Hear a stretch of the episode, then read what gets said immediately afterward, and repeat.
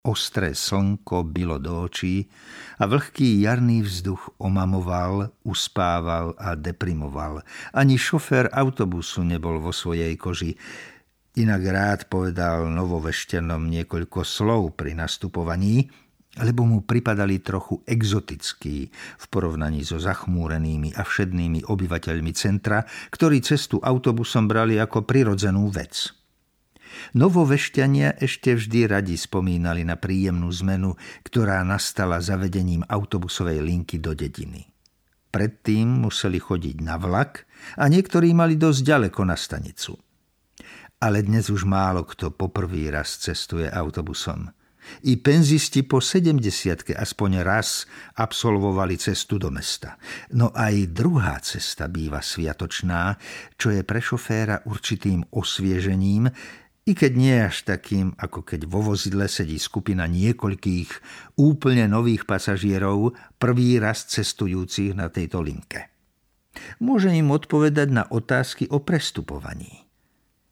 Šoférova nervozita bola citeľná pri brzdení a v zákrutách. Mal som obavu, aby sme sa niekde neprevrátili. Pod mostom, kde je cesta neprehľadná, naozaj takmer vrazil do iného autobusu – potom išiel neznesiteľne pomaly a tu sme zase mali strach, aby nás nevyložil uprostred polí pre nejakú poruchu. Autobus sa horko ťažko dovliekol do Dúbravky.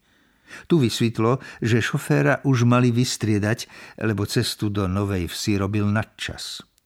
Keď nastúpil čerstvý vodič, autobus akoby sa zaradoval. Motor dostal patričné obrátky, ľahko sa rozbiehal a brzdenie akoby ani nebolo cítiť. Šťastne sme sa dostali do centra. Šiel som na desiatu k mesiarom. Kým som sa dostal k jedlu, prešla mi chuť. Na silu som zhltol jeden rožok a trochu polievky. Potom som to už karedou ulicou, kade sa chodí do práce, došiel do úradu. Zaklopal som na našu miestnosť na dramaturgii a vošiel som. Do zošita, kde zapisujeme návštevy a konzultácie s externými spolupracovníkmi, som predbežne zapísal iba dátum, vynechal som niekoľko riadkov a úhľadne som sa podpísal. Potom som začal čítať noviny. O chvíľu prišla kolegyňa a tu som hneď zo široka informoval o svojich plánoch. Napísať scenár o mužovi, ktorý je Don Juan a pritom stratí svoju mužnosť. Nakoniec sa začne pretvarovať a potom to krachne. Akože, prečo krachne? Pýta sa kolegyňa, ktorá bola akási unavená a počúvala ma len na pol ucha. Nuž ako s Molierovým Donom Juanom. Aj toho vezme do pekla čert vtedy, keď sa rozhodne, že nebude iba hriešnik, ale že bude okrem toho aj pokrytec. Ah, povedala kolegyňa, o pokrytcoch je už toľko umeleckých diel. Kto sa bude na to pozerať? Hovorím, nebude po celý čas pokrytcom. Až na konci filmu. Keďže som sa svojej myšlienky nechcel len tak ľahko vzdať, začal som podrobnejšie líčiť úpadok môjho hrdinu. Kolegyňa povedala, že niečo podobné som už raz napísal a že sa ten scenár nikomu nepáčil lebo ste mu nerozumeli, povedal som. Iste myslíš na môj nepodarený scenár Čierny rubín. To však nebol Don Juan, ale muž, potláčajúci myšlienky na vynálezy, ktoré sám vymyslel, lebo nemal dosť síl na ich uskutočnenie. Keď ich začali uskutočňovať iní, zhrozil sa a začal nenávidieť svoju vlastnú voľakedajšiu podobu. Kolegyňa už bola otrávená. Pozrela na môj prsteň a požiadala ma, aby som jej ho ukázal zblízka. Vysvetlil som jej pôvod prstenia. Tvrdil som, že je z Perzie a veľmi starý, ale renovovaný, kedy si bol väčší. Kolegyňa mojim lžiam neprikladala nejaký význam. Bolo jej jedno, čo je to za prsteň.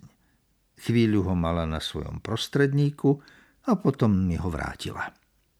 Odišla do susednej kancelárie, kde pili niektorí dramaturgovia kávu a dobre sa zabávali, lebo tam bol práve na návšteve jeden starý spisovateľ, ktorý sa správal ako na besede s čitateľmi a bol stelesnená múdrosť a poučovanie. Každý si myslel svoje. Jedný, že spisovateľ sa zhadzuje, keď tak trepe dve na tri, Druhý, že znova počujú tie staré anekdoty a pritom sa utvrdzovali, že človek vlastne nemôže nič nové vymyslieť, čo zvyšovalo ich mienku o vlastnej mysliteľskej kapacite. Tretí zasa čakali, až starý prestane rozprávať, aby mohli pokračovať oni.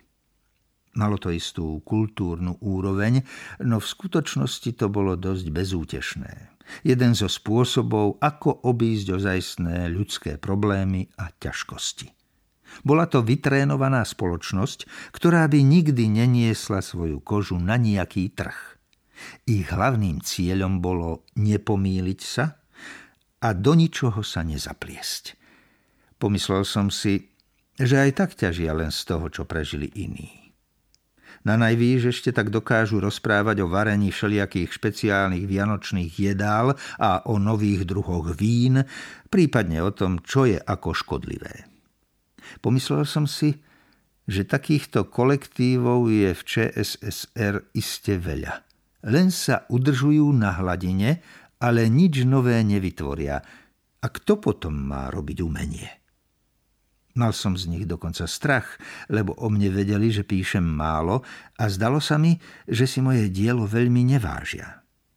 Nemal som však chuť dajako ich prevýšiť, dokázať im opak. Táto spoločnosť neprovokovala k aktivite.